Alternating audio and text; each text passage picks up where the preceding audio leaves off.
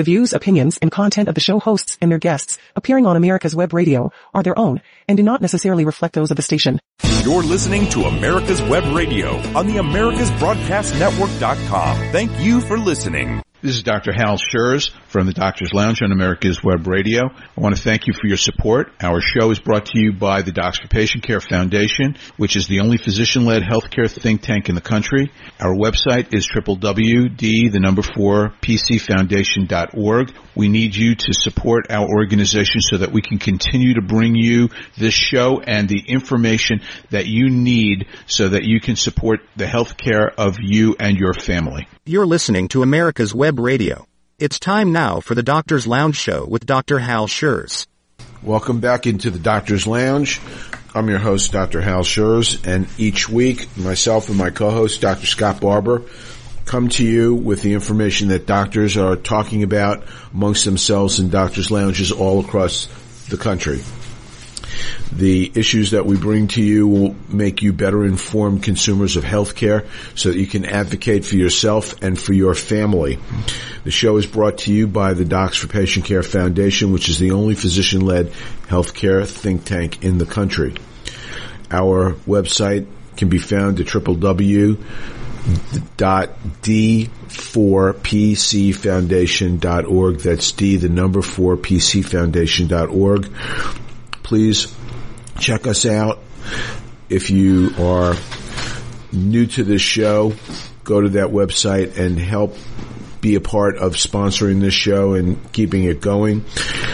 If you're a regular listener, we need your help if you've not done so before, or if you're a regular listener, just $10 a month on a recurring basis will keep this show going and allow us to do the work that we do for you every day in trying to protect your health care.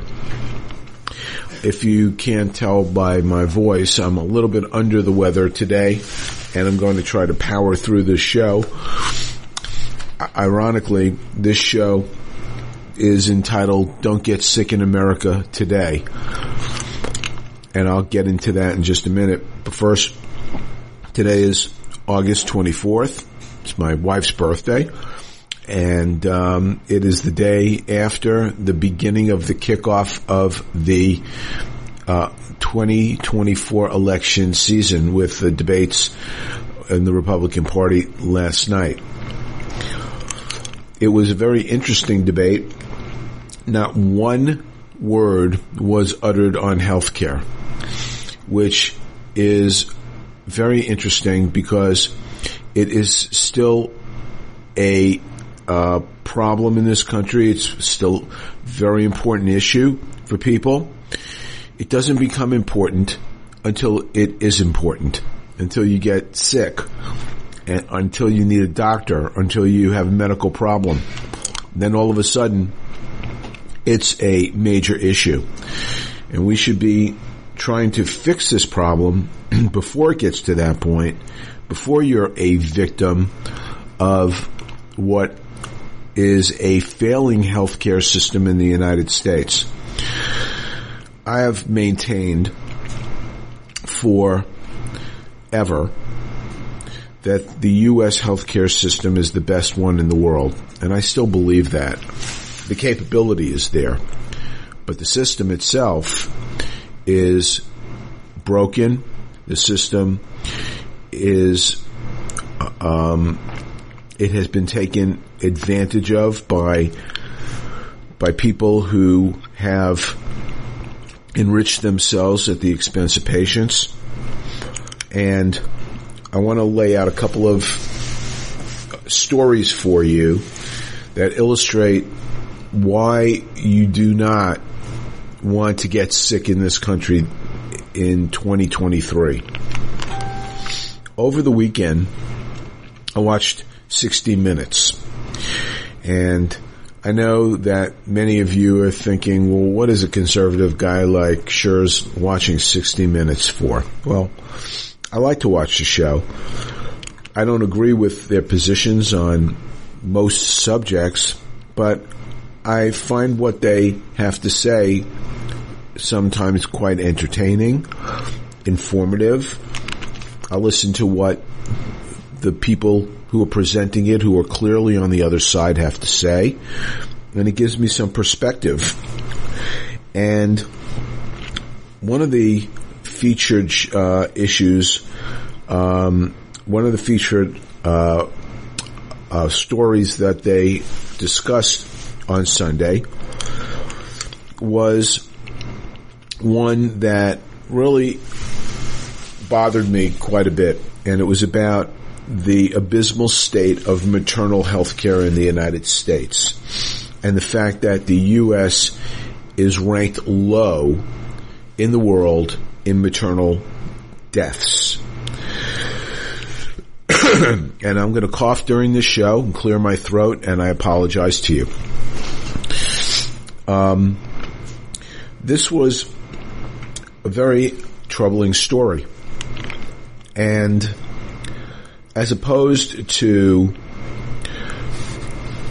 um, fetal deaths, which according to the World Health Organization, the U.S. ranks very badly in the world and, and a fact that I can refute because I know that how the data is reported skews this data and makes us look far worse than we truly are because all deaths before 40 weeks in fetuses is considered a fetal death.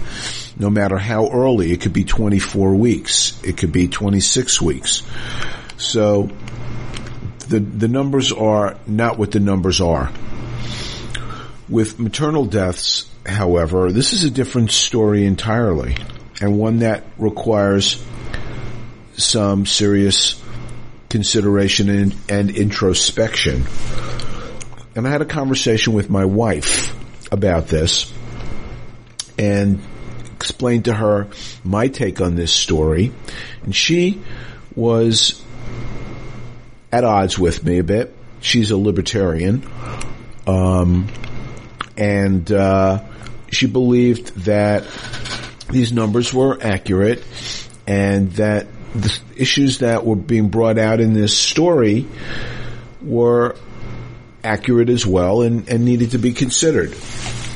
And what the message in this story was, what the emphasis was, is that the majority of maternal deaths occur in the black and the brown communities or in rural America with poor white people. and the story went on to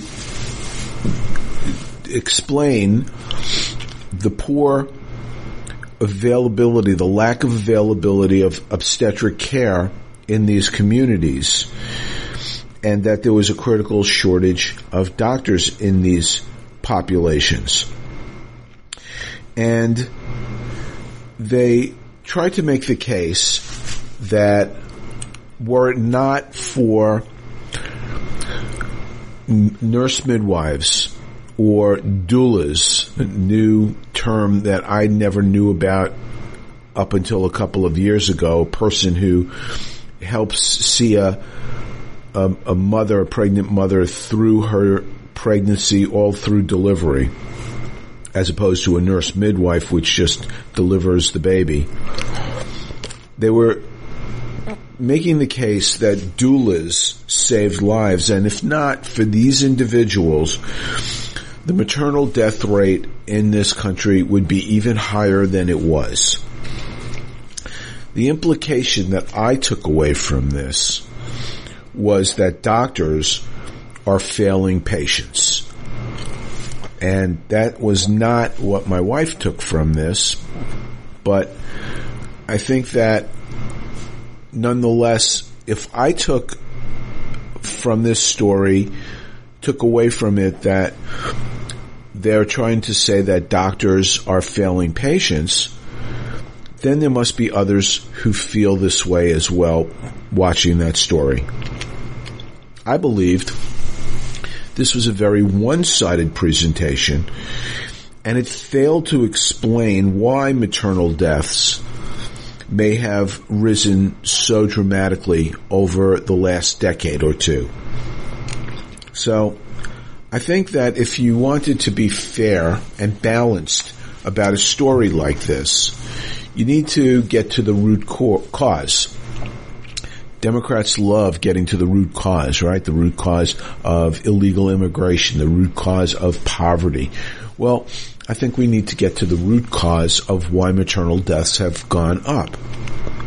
So let's start with reimbursement for those services. Maternal services have always been undervalued by insurance companies and especially by Medicaid, which pays next to nothing for maternal care, which is what so many people in these at-risk populations that the CBS story focused on are covered by. They're covered by Medicaid.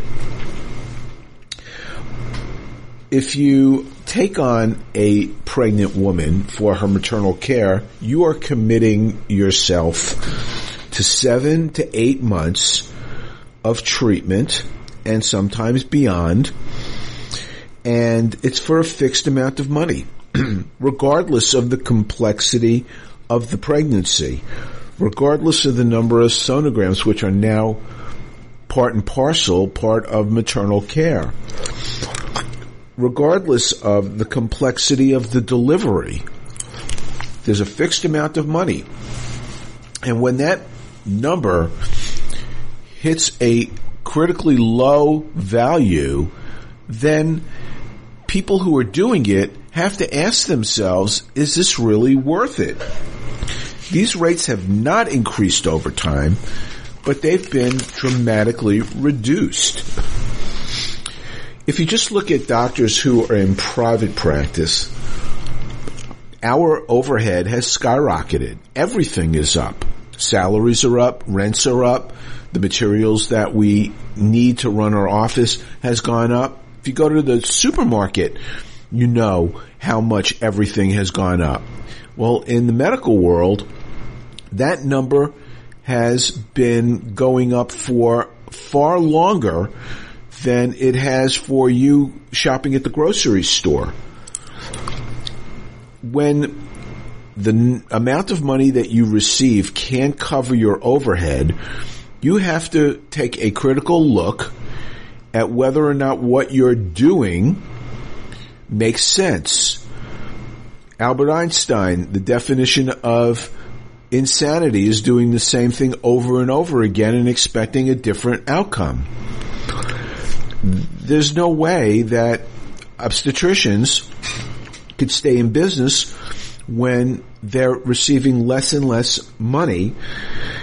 There's a mismatch between expenses and reimbursements and it's driven so many OBGYNs out of the field they continue to be doctors, but they decide to practice gynecology and not deliver babies.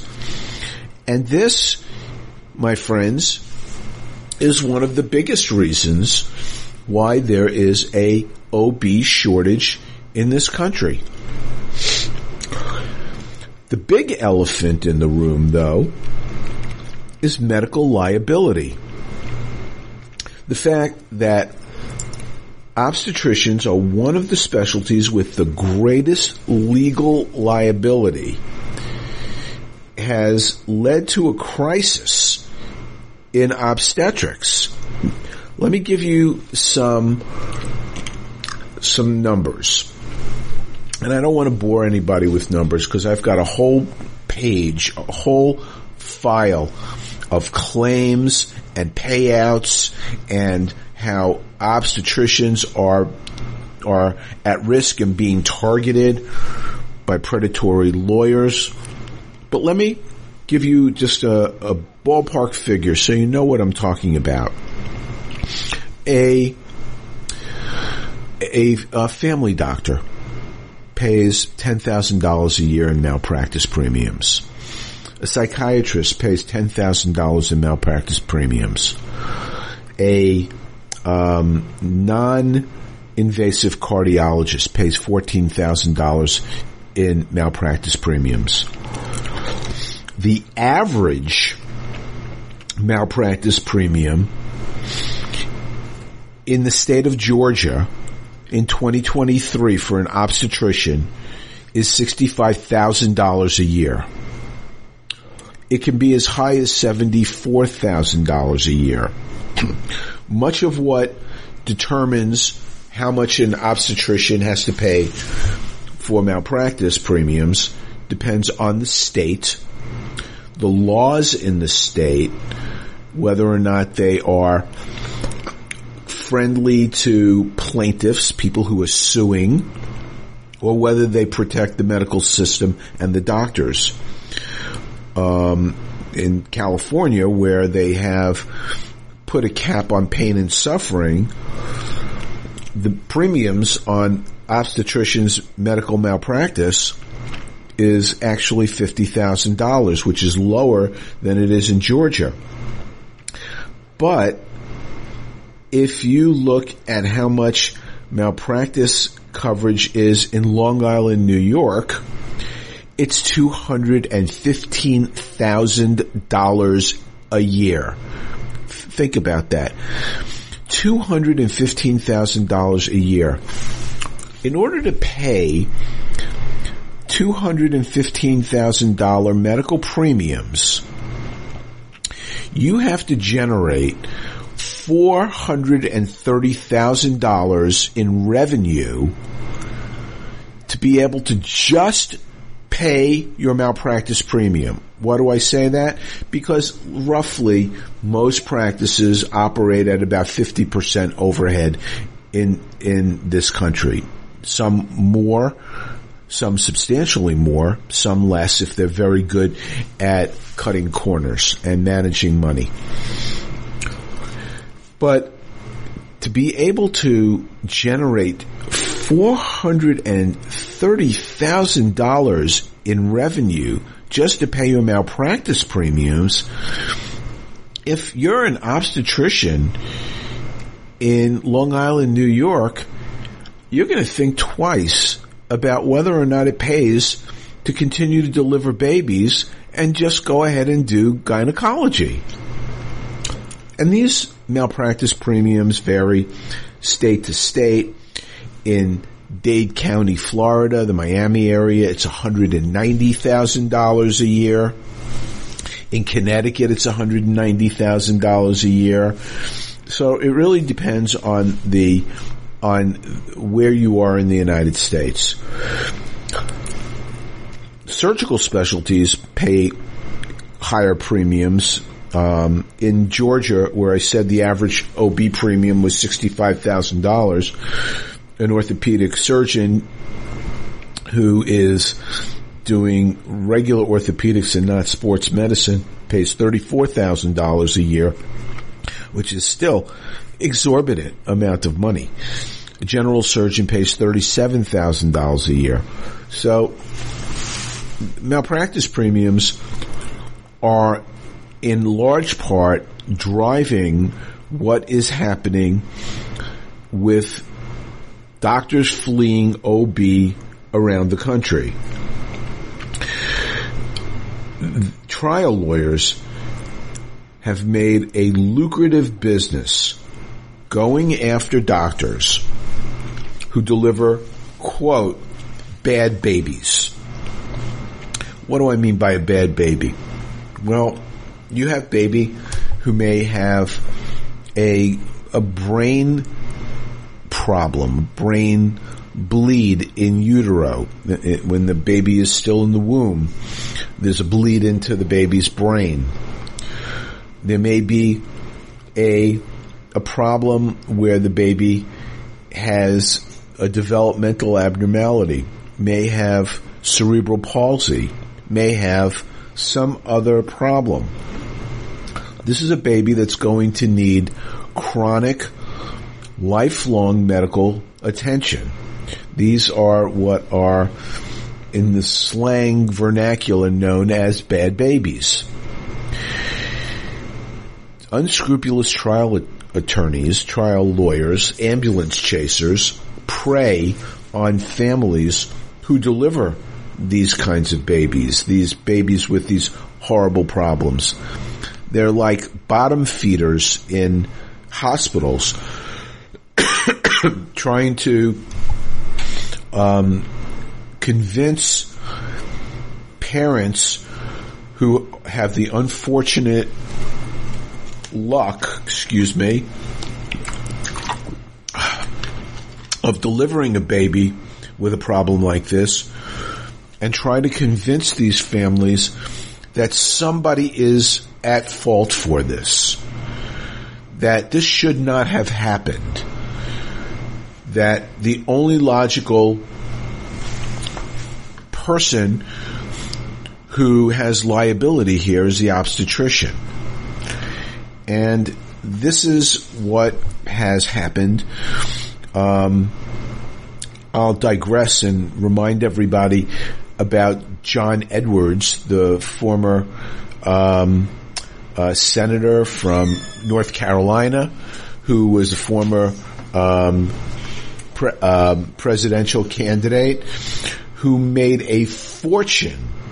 He made his fortune as a plaintiff attorney going after doctors who delivered these bad babies. Now, I'm not saying that doctors are always free of liability and there's not a possibility that something that happened in the delivery could have led to a bad outcome. They're trying to, these, these trial attorneys try to make that case. They also try to make the case that a problem that was missed in utero resulted in one of these problems. Well, there's nothing you can do in utero when there's a problem like this. This is not a fault of a doctor. This is a fault of God. And, or maybe the fault of a patient for not taking better care of themselves during pregnancy. Nonetheless, you get these unscrupulous ambulance chasers who've made an industry of preying on families and convincing them that the doctor was the reason for this baby. These lawyers make a fortune doing this, an absolute king's ransom. The families do receive money, but often far less than the attorneys receive for taking on these cases without any liability on the part of the parent who is engaged the lawyer. They don't have to put up any money. The contract reads that the lawyer will get their fee if they collect. So they go after doctors.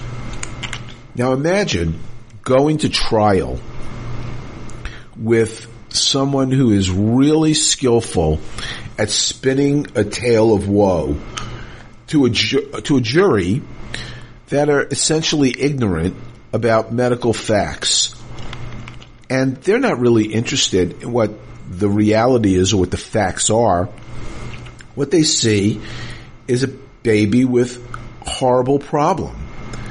And the lawyer makes a compelling case why the, the doctor messed up, why this baby is going to require a lifetime of care and it's going to be very expensive and the, the doctors are petrified about going to trial with a baby like this. So the, so these lawyers settle these cases. They settle them for what the limits are on doctor's malpractice coverage. It could very often be three million dollars, which is a lot of money, and it doesn't mean that it comes from the insurance companies. It comes from the malpractice premiums of the doctors, which continue to go up. Sometimes it comes after them personally. And so they are the, the lawyers, these trial lawyers are running doctors, running obstetricians specifically out of the field. So all of this has resulted in fewer OBGYNs being trained in the U.S. There's a critical doctor shortage. This has left rural communities with no OB care for hundreds of miles, and it's left inner city communities with no obstetricians because number one, there are fewer of them, and number two, no one is accepting Medicaid. So this leaves no alternative except for nurse midwives or doulas as the only resource for pregnant moms.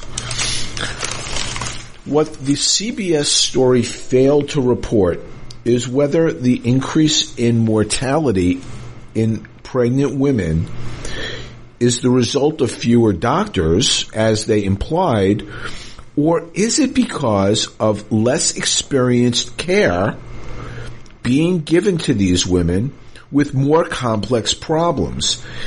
Problems that these people, these doulas and midwives, were unprepared to take care of. When we're talking about routine care, these physician substitutes, the nurse midwives, the doulas, may be fine. They may be better in some cases, but not for complex issues. And that may be what's accounting for the increase in maternal mortality. 60 Minutes tried to make the case that there needs to be equity in healthcare. What does that really mean? It means Medicaid for all. As you have heard me say, doctors aren't getting paid enough to be able to see patients who have Medicaid. So that's not the solution. The solution is to fix the broken medical legal situation that has resulted in doctors being unable to afford malpractice premiums to continue to work in that field. And when you do that, and you increase the reimbursement for these doctors so that they can pay their bills and they want to come to work and see patients in inner city facilities or in rural America, then you will solve this problem. More people will go into OB, more obstetricians will stay in OB if this was the case. And I can tell you personally, I know of two very, very good friends of mine who gave up OB years ago just for this reason. And they were very good at it. And they gave it up and practice GYN and have done so for years because of the liability issue and because of the reimbursement issue. And we are coming up on a hard break, which I really desperately need right now. So stay with us and we'll be back in the second half of why you should not get sick in America. The Docs for Patient Care Foundation is your way to join the fight and become a member of an organization created by doctors for patients dedicated to fighting for your healthcare freedom and preserving the doctor-patient relationship. Get a pen and paper. Write down www.docs4patientcarefoundation.org. That's www.docs4patientcarefoundation.org. Go to our site and please make a generous tax-deductible donation and join the fight today. Thank you. In 2009, the membership organization Docs for Patient Care was founded. People all around the country wanted to participate in the efforts of this group, and they wanted to join, but they were unable to do so unless they were physicians. It's for this reason that the Docs for Patient Care Foundation was created. Now, everyone can join the fight and become a member of an organization created by doctors for patients dedicated to fighting for your healthcare freedom and preserving the doctor-patient relationship. While you're at your computer, please go to www.docs4patientcarefoundation.org. That's www.docs, the number four, patientcarefoundation.org, and make a tax deductible donation and join the fight along with us. Thank you. You're listening to America's Web Radio on the AmericasBroadcastNetwork.com. Thank you for listening. We are back in the doctor's lounge. Thank you for being with me today. I'm apologizing once again for sounding a little bit hoarse, a little bit under the weather, which I am, but I will power through and get to the second half of the show to make the case why it's a bad idea to get sick in the U.S. in 2023. So I'm going to change gears a bit and tell you another story. A friend shared with me an experience that they had recently at a local hospital. One of their family members had an emergency situation and went to the emergency room.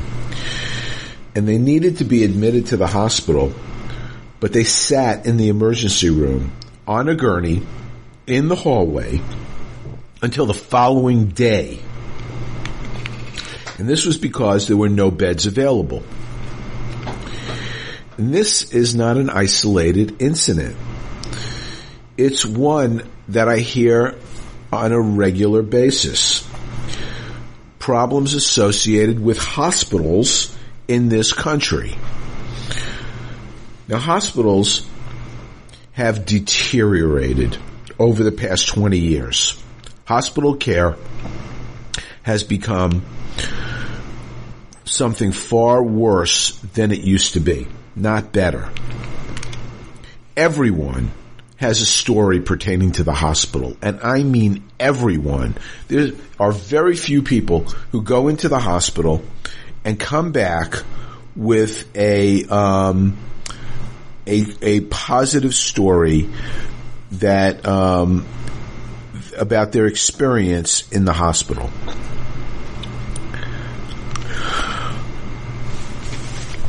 The I have my own story to share with you. Last year I went to the hospital and I visited my mother in New York where she was in a hospital bed in a hospital that once was a fantastic hospital. When I was a young college student, I volunteered at this hospital and I was just mesmerized. I was, I was, I, I was really just enthralled with being there. I thought that the, the whole experience was fantastic. 40, 45, 50 years later, guess 50 years later, I, I couldn't have been more disappointed in this same hospital. How it has deteriorated. How it went from a very beautiful, well put together hospital in, in New York City to an inner city facility. I went there to visit my mom and I was certain that she was not going to make it out of the hospital alive. I think it was a miracle that she did in, in large part because of the hospital experience. When I was with her on this Saturday um, afternoon, I spent nine hours with her at her bedside. And I sat in her room and not a single nurse, not one, came in to see her during the time that I was there. No one checked on her. No one got her out of bed. No one turned her. No one got, gave her, came to get her vital signs. I hear so many people complaining about their experiences in hospitals. Wrong medications, nursing shortages with delay in care, and ridiculously overinflated hospital charges. How did this happen? You gotta ask yourself, how could the hospitals have fallen so far? Well, there are always multiple factors for every story, just like the one I shared with you in the first half hour. The single most significant factor has to do with who runs the hospitals. At one time, doctors ran hospitals. And these were places where doctors would specifically bring their patients who were seriously ill to receive more intensive care than they could receive at home. As healthcare became more complicated, doctors brought in business people to help run the physical plant. And doctors and hospital administrators worked collaboratively to make sure that institutions ran efficiently and that the patients continued to receive exceptional care under the the um, the the uh, oversight of the doctors. If resources were needed for patient care, there was collaboration to allocate the resources that the hospital had according to need, according to available funds, and according to um, whether or not it was an urgent problem or it could be, it could wait. But healthcare continued to become more complicated, and hospitals became more difficult to run, and more administrators needed to be added in order to keep the hospital going. And they kept getting added and added, and as that occurred, the doctor's role in running the hospital was diminished until all the responsibility of running the hospital was turned over to the administrators. And this changing of the guard marked the beginning of the death spiral of healthcare administered in hospitals. Now, whenever you build a bureaucracy, it gets bigger and bigger and more powerful and it just keeps feeding itself. I don't have to tell this audience about that because you are tuned into this from the aspect of our federal government. Well, administrators do what all bureaucrats do when the system becomes big. They increase it. They continue to grow it. And the bigger the bureaucracy, the more secure their positions are. And these administrators have enriched themselves in the process. They pay themselves obscene amounts of money, justifying it as something that was par for the course among C-suite executives in any big business. If you look at the Wall Street Journal and look at the compensation for CEOs for major corporations, the numbers are absolutely staggering. I'm not sure. In fact, I am sure these these staggering salaries are not justifiable, but nonetheless, that's what they get. And the CEOs of these hospitals, which have become bigger and bigger, have reflected that that mindset. Now, let me give you just a, an idea, okay? Because we're we're talking about healthcare. We're not talking about Home Depot or UPS or Coca Cola. We're talking about a hospital where doctors typically average, depending on specialty, $400,000 a year in salary, maybe $500,000 a year if they're lucky, or the very highest earners, the sports medicine doctors or the neurosurgeons, they may make close to a million dollars. But they generate the, they generate the money. They're the ones who are doing the work. the CEOs of these hospitals, however, are making far more money than the majority of the doctors who work there, who do the work that allows the institution to, to thrive.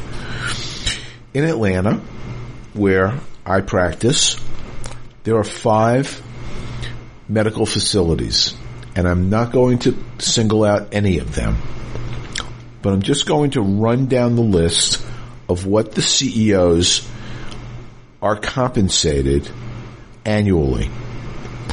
One is compensated $5 million a year. One at $3.2 million a year.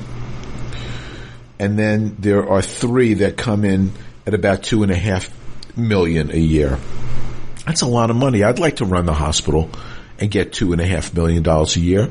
I think I could do a far better job. This is not including the minions, the executive vice presidents who come in under them who are making a million and a half dollars or a million dollars. They have plowed money that they make and they're making money hand over fist. Make no mistake about it into growing the bureaucracy and lining their pockets. Corporations like Home Depot, like Coca-Cola, they are for-profit for for-profit corporations. They they distribute their profits to shareholders. That's what a for-profit hospital, for, I keep saying hospital, a for-profit corporation does. Hospitals, for the most part, are not-for-profit corporations. And so what that means is that they don't have shareholders. Instead, doesn't mean that they don't make money, but they don't distribute that money outside of the system. So what do they do with that money? They increase their salaries. They pay themselves more money. What else do they do? Well, they diversify. What do you mean by diversify? Well, if you live in a major city in the United States and you are paying attention, large hospitals are getting bigger and they are becoming giant healthcare corporations. They are buying everything they can, everything in their path to get larger. It's a feeding frenzy. They're buying medical practices and employing doctors. They are buying other hospitals, swallowing them up and getting bigger. They are they are buying ancillary businesses that have to do with healthcare, laboratories, imaging centers, physical therapy centers, wellness centers, urgent care centers. If you aren't blind and deaf and and you have an ability to just drive around your community, you see this everywhere. This is something you didn't see 20 years ago. But this is now healthcare out of control. They are they are fighting each other for market share and growing and getting bigger. But these large hospital systems have lost their way. Healthcare has ceased to be the priority for these hospital systems. What they have done, they use their enormous cash reserves to purchase real estate.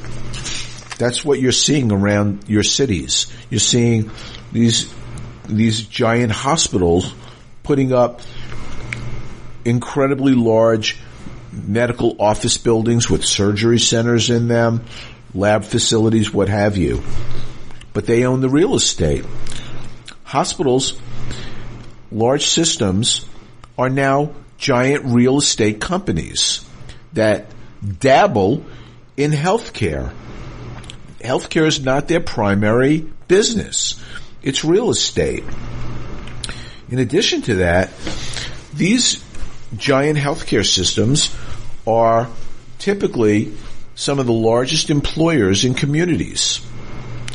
So they become very powerful. They be, they control the Chamber of Commerce in many cities. They're able to influence politicians and hence legislation. They can continue to grow by being successful at averting competition in many states through certificate of need laws. Now you've heard me talk about certificate of need laws on this show if you're a regular listener. But these are the laws that are regulations state by state that put controls over the growth of healthcare facilities or healthcare services. In some states you can't open up a hospital or a surgery center or get a piece of equipment in to your office without first going to the state and asking for permission. And part of that, part of that process has to do with the state going to the existing medical stakeholders in that small geographic area and asking them if they have any objections to you coming in doing what you want to do. And of course, they're going to contest it. They're going to say, no, we don't want it. The analogy I like to give in that case is if I wanted to open up a hamburger stand and I had to ask McDonald's and Burger King for permission, what do you think would happen? So certificate of need laws, which are in place to limit unlimited healthcare growth, are actually uh, anti-competition laws that favor these big medical corporations. So when hospital systems become so large and so powerful that they be, begin to believe that what they are is the reason for the good outcomes and not the doctors who provide care, then we've got a problem. If you watch TV and you listen to these commercials that the hospitals are putting on these one minute spots about, about touting themselves, you would think that some of these hospitals are the greatest thing on earth because of the outcomes that they're telling you that happen in their hospital. Well, it's not the hospital that is responsible for these great outcomes. It's the doctors. Without the doctors, these hospitals are nothing more than hotels. They're just buildings. I'll give you a, a, an example. U.S. News and World Reports ranks the top programs in the country in in adult care and pediatric care. And regular listeners know that I'm a pediatric urologist and I practice at um, Children's Hospital in Atlanta. And Children's Hospital in Atlanta has been recognized by U.S. News and World Reports as having the number 10 pediatric urology practice, number 10 pediatric urology program in the United States. That's a feather in the cap for Children's Hospital of Atlanta. They can, they can boast that their urology program is number 10 in the United States. Well, I got news for you. We, in my practice, are number 10 in the United States. We are Georgia Urology, and we are the reason, not the hospital, that our program is number 10 because of the work that we do, not because of the hospital. In many cases, it's in spite of the hospital.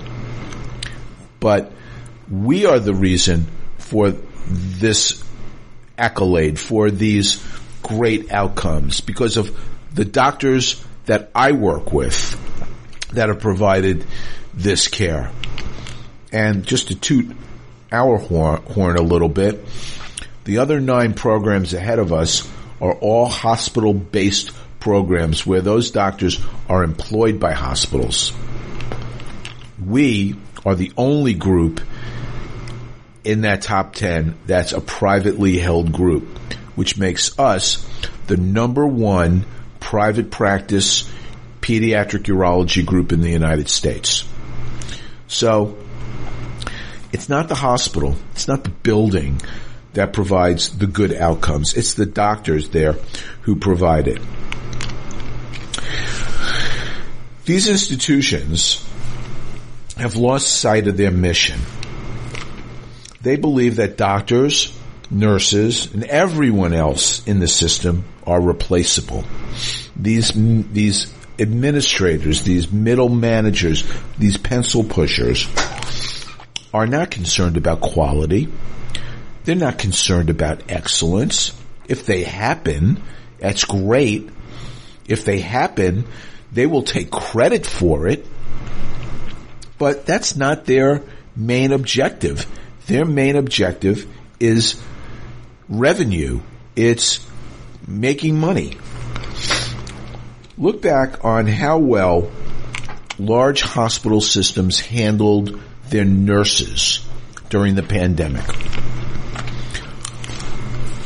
In Georgia Urology, in my practice, we did not let one single person go. We ate it. The doctors in our group decided that we were not going to put people at risk, have them lose their health care insurance, have them not be able to collect a paycheck because there was something that was occurring outside of their control. We have loyal employees and we wanted to support our employees and show them how much we valued them. So we didn't fire one single person during the pandemic. Not true for hospitals. Hospitals let go so many nurses when they had to shut down. They furloughed so many medical staff. A lot of these people left the field and did not come back. And that was shocking to the hospitals. They thought, oh, of course they'll come back. But why would somebody come back to an organization that showed so little regard th- for them? So I think it was very short-sighted on the part of hospitals to expect this. And when things opened up, they did not have enough people. They were short-staffed. They still are. It left the hospitals with a tremendous nursing shortage. Now, there's a new industry that has arisen, a brand new industry. It's the travelers. These are people who used to work for hospitals, but who now work for these agencies that are contracting with hospitals and getting, in many cases, three, four, five times the amount of money than it was costing them before the pandemic paying these nurses. Now maybe they were underpaid before, I don't know. But right now, they're paying through the nose. They're paying so much money for these nurses and they have to because they're over a barrel. They can't hire. Nobody wants these jobs at the salaries that they're paying. So they are forced to go to these contract companies and hire traveling nurses. At the same time, what this has done is it's created discord among the people who work at the hospital. The people who stuck it out and are getting paid a fraction of what these travelers are making. Now, I think this traveler industry is likely going to come back toward the middle. But in the meantime, more nurses are leaving and becoming travelers because they could make a lot of money. I know a nurse I spoke to who paid off her mortgage after six months of traveling. So you can't blame the nurses for doing this. It's supply and demand. But the, but the hospitals screwed up royally and they left themselves in a bind. But the hospitals also employ doctors. 65% of the doctors around the country are employed by hospitals. And the hospitals treat the ones who are the high earners, the sports medicine doctors, the invasive cardiologists, the neurosurgeons with kid gloves because they are the cash cows for these hospitals. But the peons, the ones who are barely eking it out, are not treated quite so well by the hospitals. And so they are forced to work harder, work longer, see more patients, and if complain, you are a disruptive doctor and they'll show you the door. If you're an under, uh, underperformer, they will show you the door. So doctors can do nothing to enhance their bottom line, but the hospitals will do everything that they can to get the to get their profits maximized. Our producer David is chomping at the bit, trying to get a question in. Coming in this morning, I almost wrecked my car when I heard this commercial, and I couldn't believe it. Walmart Healthcare. Right, right. That's right. That's been in the works for quite some time, actually. So this this is what um, you know the big box stores are are trying to do. It's what Mark Cuban is trying to do with his pharmaceutical company. You know, there there's these are these are you know in response to what I'm getting at, which is that the hospitals are are not the place where you want to go to get your health care because they are not delivering the product that they once did. So I want to, I just want to say, as we wrap up the show, we've got just a couple minutes left and I have a, a whole lot more to say on this. Um, I think that this is going to create a new industry in, in the United States for anyone who is an aspiring entrepreneur. I hear friends all the time talk about their less than satisfactory experiences in hospitals. And I predict the emergence of what's called healthcare navigators. Someone who will help a patient with medical appointments, with insurance claims, and more importantly, be providing them a buddy in the hospital to oversee what's happening because of the patient experience and it becoming increasingly more unreliable and potentially dangerous. And this is why, friends, you do not want to get sick in the United States in 2023. Hopefully a presidential candidate will start addressing healthcare in this election season. So thanks for being with us and putting up with my voice and under the weather condition today. And I'll be back in a couple of weeks, hopefully fit and fiddle, as fit as a fiddle. Thanks again for being with us. The views, opinions, and content of the show hosts and their guests appearing on America's Web Radio are their own and do not necessarily reflect those of the station. You're listening to America's Web Radio on the AmericasBroadcastNetwork.com. Thank you for listening.